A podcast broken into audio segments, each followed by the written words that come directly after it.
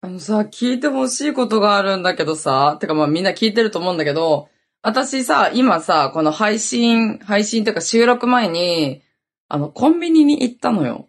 コンビニに行って、あの、マンションのね、なんだっけあれ、エレベーターか？エレベーターっていうのか？あれ、上から下まで行くやつ。エレベーターに乗ってさ、いつもだったらほとんど誰にも遭遇しないの。なんだけど、今日たまたま、下の階の方が乗ってきて、あ、やばいと思って。やば、あ、こ、こんばんは、つって。その瞬間すぐマスクして。私がね。なぜかと言ったら、私今日死ぬほどニンニク臭くて、本当に。ニンニクかける100ぐらいの臭さで、なぜかと言ったら、TikTok のライブ配信で、牛タンを食べたのよ。そう、厚切り牛タン絆さんっていう、厚切り牛タンいただいたから、食べてたわけよ。で、もう絶対ニンニク欲しいでしょ。ニンニク欲しいから、ニンニクを刻んだやつで一緒に食べたんだけど、そっからちょっとコンビニ行こうと思って、したらまさかの、あの、人間と出くわしたわけ。びっくりしちゃって、私。やばいみたいな。一応ちょっと気持ち的にもさ、ねちょっと、あの、1ミリでもニンニク臭、ねニンニク臭が相手に伝わったらちょっと不快かなみたいな。いや、いい匂いよ。いい匂いだけど、やっぱさ、私から放たれるニンニク臭って大体くっせえから。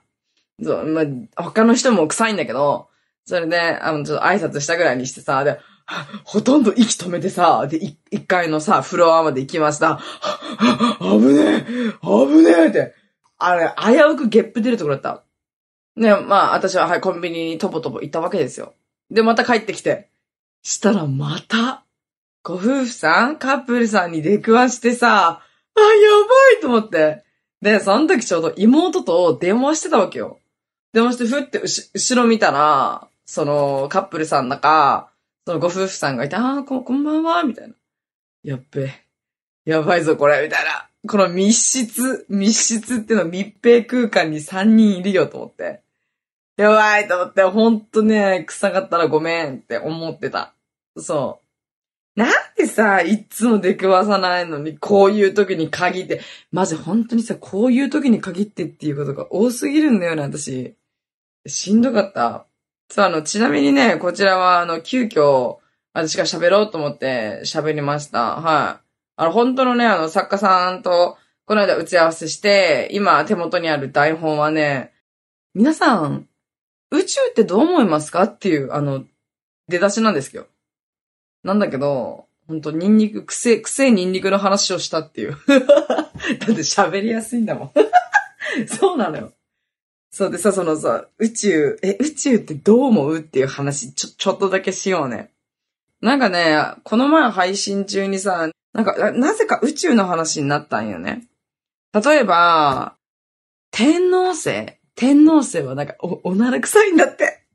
そう、おなら臭かったり、あとね、えっと、冥王星と海王星は、マイナス、なんか196度だか、なんか、すっごいね、冷たいだか寒いんだって。それとか、冥王星が15年ぐらい前に、準惑星に昇格っていうの、あ、降格？あ、まあ、準惑星になったってことよ。そう。まあ、だから、水金地下木ドッテン解明だったのが、まあ、冥王星がなくなったってわけね。そう。その、冥王星よりももっと大きい、その星を見つけたから、確か、準惑星になったはず。そうそうそう、そういうのとか、あと、私、こないだ知ったんだけど、水金地下木ドッテン解ってさ、太陽に近い順番なんだって、私それ知らなくて。だから太陽が、はい。あ、左、左手見なさい、これ。あんたの左手が太陽だったとして、水金地下木ドッテン書いて右手でバババババってやるとするでしょ。したら、水星が一番太陽に近いんだって。水星なのに。そう、さ、寒そうじゃん。なのに、はい。水星、金星、地球、火星っていう順番で太陽からちょっとずつ、あの、ま距離があるらしい。わかる？言ってることを。あの、配信してたらさ、結構中学生とか高校生の子たちが、教えてくれるんだよね。そういう知識ある子たちがさ、ああ、こう、すごいなと思って。で、まあ、みんな頭いいからさ、ちょっとの説明でさ、わかるじゃん。私も1から10まで聞かないとわかんないし、なんなら1から10まで聞いてもわかんないわけさ。なんか、今の自分にさ、全く必要ないんだよ、こんな知識って。他にもっと勉強することもあるし、もっとやらなきゃいけないことたくさんあるの。ほんと。ない頭でさ、もう頭振ったらからんころって言いそうな頭だけど、規模が違すぎて、面白いよね。裸眼で見えないじゃん。いや、見えてるかもしんないよ。一等星だか二等星だかみたいな。だけど、宇宙に行ったこともなければさ、本当に月とかって本当になんか上陸できんの？みたいな感じじゃん。わかる？うちらの思ってることは違うかもしれないよ、本当は。宇宙ってないかもしれないよ。何がビッグバンだよ、つって。そう、まあでもね、こういうこと考えるのね、面白いよね。こんな感じで。今回のオープニングはこんな感じです。はい、そんな感じで早速始めていきましょう。独身アラサウンドの毒ラジオ。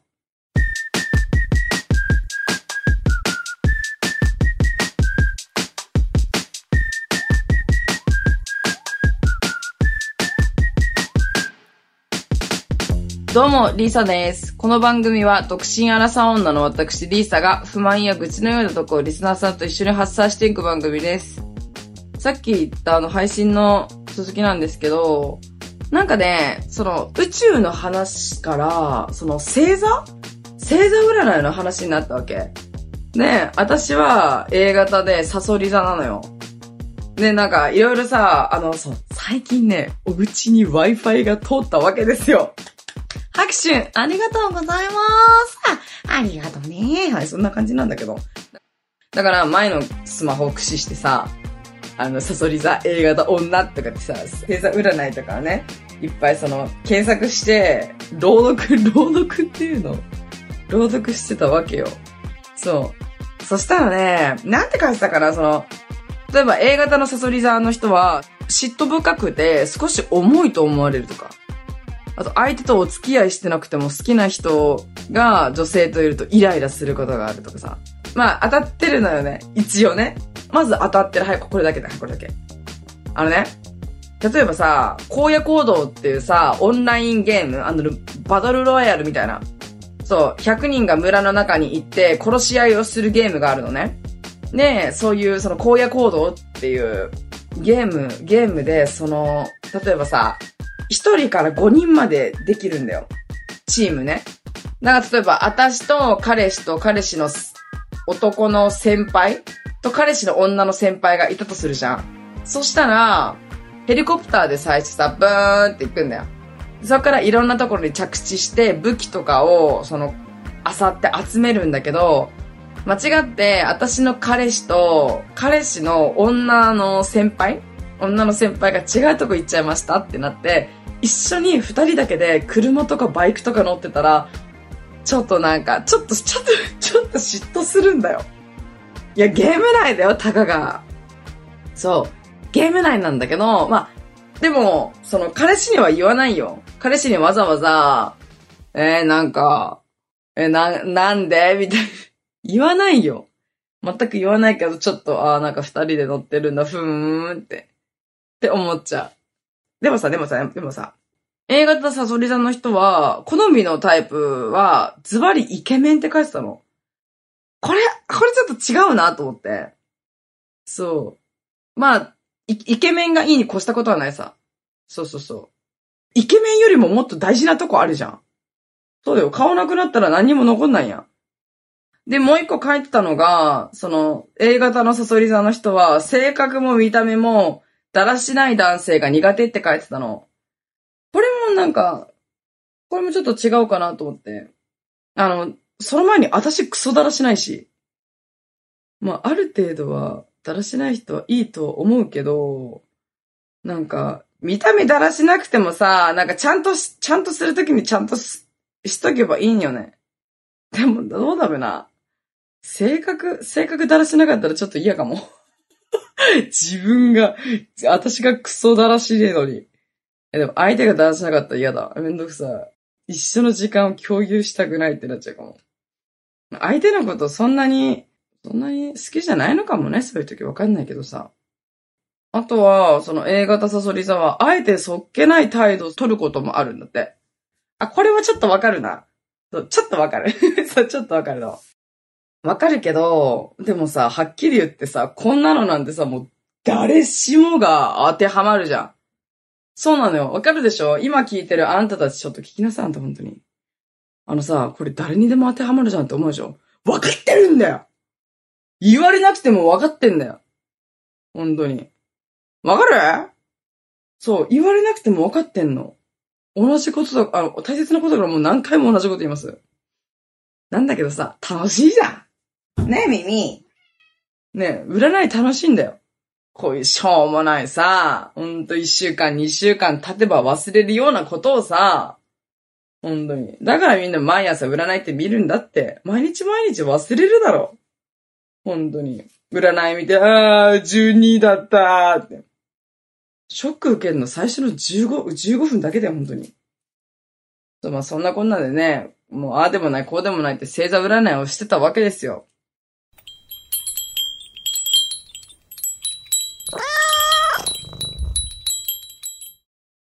ねえ、その、それが終わって、コメント欄で、あの、男友達がコメントくれてて、あの、イラストレーターの、カリカチュア、カリカチュアっていうの？そう、カリカチュアのイラストを描いてるね、私のお友達のタクミンっていう男の子がいるんだけど、TikToker さんなんだけど、その男の子が、あのね、精密性格診断って知ってる？ってコメントくれて、なんだそれと思って調べたら、前一回だけね、チェックしたことがあったんだよ。すごいね、たくさんの質問に答えて、で、自分はどういう性格なのかとかをすごく細かく答えを出してくれるみたいな。そう、多分16種類かで20種、20種類ぐらいね、あるんだよね。あなたはこうこうこういう性格で、こうこうこうで、みたいな。を細かく教えてくれる、教えてくれるっていうかね、チェックできるサイトがあるんだよね。これでも結構当たってるかなって私は思った。その、星座占いとかよりね。いや、まあ当たり前だよね、こんな。だって A 型の人でサソリ座なんてって死ぬほど腐るほどいるじゃん。まあでもね、こっちの方がもちろんね、ちゃんとね、ちゃんとしてるよ。もちろん。だって私質問に答えてるもん。そうよ。例えば繊細で傷つきやすいとかさ、あの、周りにも言われるんだよ。そう、周りに言われて気づくの、え、私って繊細で傷つきやすいんだ、みたいな。みんな一緒じゃないんだ、と思った。だってさ、自分の気持ちってさ、わかんないじゃん。周りの人も一緒なのかな、みたいな。それとか、あの、ちょっと面白かったのが、思考力はほとんどないって書かれてました。その、円グラフみたいのがあるんだよね。円グラフに思考力っていうところがもうほぼゼロに等しかった。マジで。当たってんじゃねえかよ。って思って。そう、ちょっとね、気になる方がいたら、あの、精密性格診断って調べてみて、多分いろんなサイトでね、診断できるから、そう。時間がある人はね、よかったら検索してみてください。ちょっと結構こういうの好きな人はね、結構面白いかも。で、まあ、そんな感じで、その配信中ね、配信中よ。精密性格診断をやって。で、そこで、相性がいい、相性が悪いとかもね、調べられるんだって。そう。したらコメント欄で、え、俺これだったからリーサさんと相性いいみたいな。そこと書かれて、あ、こういうのもできるんだと思って。ねえ、はい。まあ、とりあえずね、もうとりあえず終わりましたと。その精密性格診断、あ、できて、違う、あれ、終わる前だ。その、私が耐える、結構ね、その、質問事項っていうの構あるのよ。そう。あるんだけど、はい、頑張ってチェックしてました。その時に私配信、私の自分の枠で、で、その小窓にね、あ、あの、ちょくちょくたまにそのラジオで言うんだけど、ソロシっていう男の子が小窓に入ってくれてんの。小窓っていうのは、私の自分のその配信枠の中に一緒にお話をしてくれるみたいな話がね、できるって感じの。あの、コラボライブみたいな、コラボ配信みたいな感じの配信をやってたんだけど、その時に、あの、私結構黙ってたんだよね。黙ってて、ソロシが結構確かね、喋ってくれてたはず。そしたら、ソロシがいきなり何にも言わずに、てんてんてんてん、ぺっぺっぺっぺっぺっつって、斎藤さんやり始めたの。斎藤さんやり始めて、え？と思って。だっていつもだったらソロシに斎藤さんやってって言ったら、もうややって言うの。なぜかって言ったら、男の子ってすぐ切られるらしいんだよ。その女性の方、利用者さんがいないんだってよ。利用者がね。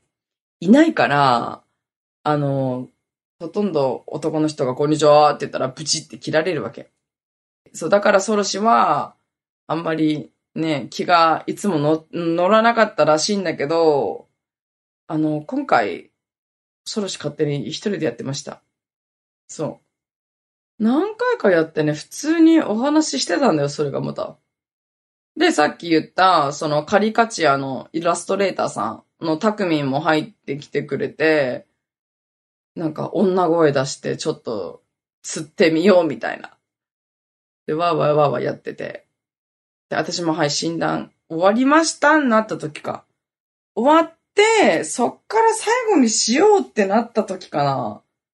もう、もう配信終わろっかってなった時に、じゃあ最後に斎藤さんやろう。ちょっとごめん、時系列がちょっとバラバラなんだけど、その時に、ソロシが最後電話かけました。トゥンテントゥンテン、プップップップップって。あ、これ繋がる時の音なんだけど。そしたら、相手の人がね、あの、な、なんて言ってたっけな？なんか、ウィーみたいな。ウィーって言ってて。え、嵐？と思って。したらソロシもソロシでまた乗るんだよね。お？もしかしてマリオか？みたいな。そしたらまた相手が、マリオみたいなこと言ってるんだよ。なんか、ウィーみたいな。そういうなんか効果音あるじゃん。で、ソロシもソロシでまた乗って、あれ？ヨッシーがあれ？わ、ルイージか？みたいな。ルイージか？とか。いろいろ言って、それがね、どれぐらいだっけな ?5 分、5分ぐらい続いてたんじゃないかな。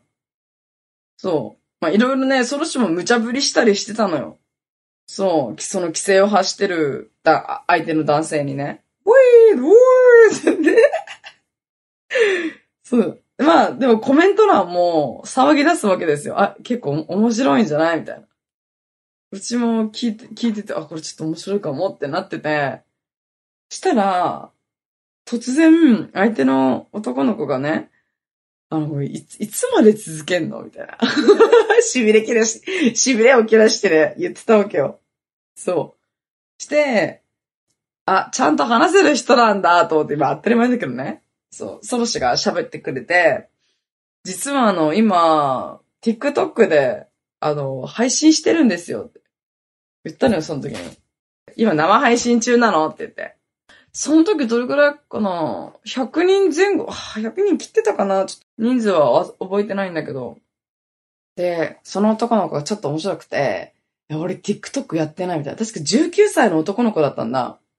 19歳で、俺全然 TikTok、TikTok とかやってないって。なぜかって言ったら、なんか、みんな TikTok のアプリを入れてるから、俺は、なんか他と違うんだぜっていう、なんか天の弱気質な、俺、俺痛いんですよって自分で言ってて、で、えじゃあちょっと待って、今ダウンロードしてみるわ、言ってきて、そう。そしてちゃんとダウンロードして、そのアカウントも作って、私たちの配信に来てくれたのよ。そう。来てくれて、わあ、本当だみたいな。そうそうそう。で、ちょっと書き込んでくれて、その、まあ、コメント欄も、え、この人面白いみたいな。なってて、みんなその、その男の子フォローしてたな。そう。で、配信が終わるまで、その男の子ね、最後までコメント打ってくれてたんだよね。そう、ありがとうございました。楽しかったですって言ってくれて。前、一回その配信中に斎藤さんやった時は、あの、唐揚げくんっていう男の子が来てくれて、その子はイケメンだった。そう。なに、25歳ぐらいじゃなかったかな ?25 歳ぐらいで、そう、アイコンの写真見たらイケメンだったの。あ、イケ、え、陰キャで、そのモブキャラみたいな人が斎藤さんやるのかなって勝手な偏見だったんだけど、え、イケメンじゃん。ちなみにその時のイケメンは、なんか、寝る前、あの、話したくて斎藤さんしたみたいなこと言ってて、そう、なんか、確か一人暮らし始めたての男の子じゃなかったかな。そうそうそう。ちなみに、あの、規制を発する男の子は、声かは謎ですね。はい。あの、アイコンは何も設定してなかったんで。いや、でもね、そう、でもその規制を発する男の子が、ソロシのことを知ってたのよ。え、メンズメイクの人？みたいな。あ、ソロシのこと知ってるんだと思って。そう、インスタのリールとかでも流れてくるんだって、ソロシがね。まあ、そんなことがありましたわ。そう、めっちゃ楽しかった。そうなのよ。まあ、そんな感じです。あ、違うわ。じゃ、合計300人ぐらい集まってたんだ。忘れてた。100人切ってるかなとか言ってた。間違えたわ。すごい、300人、300人ぐらいだったわ。失礼しました。結構見てくれてるね。はい、ありがたかったです、めっちゃ。ほんと。まあ、斎藤さんね、なんか本当に変な人もいるの。そう、変、本当に変な人もいるんだけど、例えば、なんかしこるの手伝ってとか、あと、カウントダウンしてくださいみたいな。そう。それ、その人、配信されてるの知らないし、裏で暴露されてるの知らないんだろうなって思いつつも、と配信でね、しましたね。変な人とか怖い人がたくさんいるけど、まあでもね、ほとんどあまり変な人には、まあたまにしか当たんないんで、はい、楽しい、楽しい斎藤さんですね。はい。また配信中やろうと思います。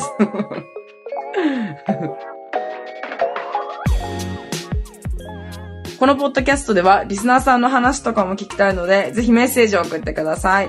概要欄にあるフォームから送ってください。あんまりね、最近、あの、メッセージ来ないんで、え大丈夫？生きてる？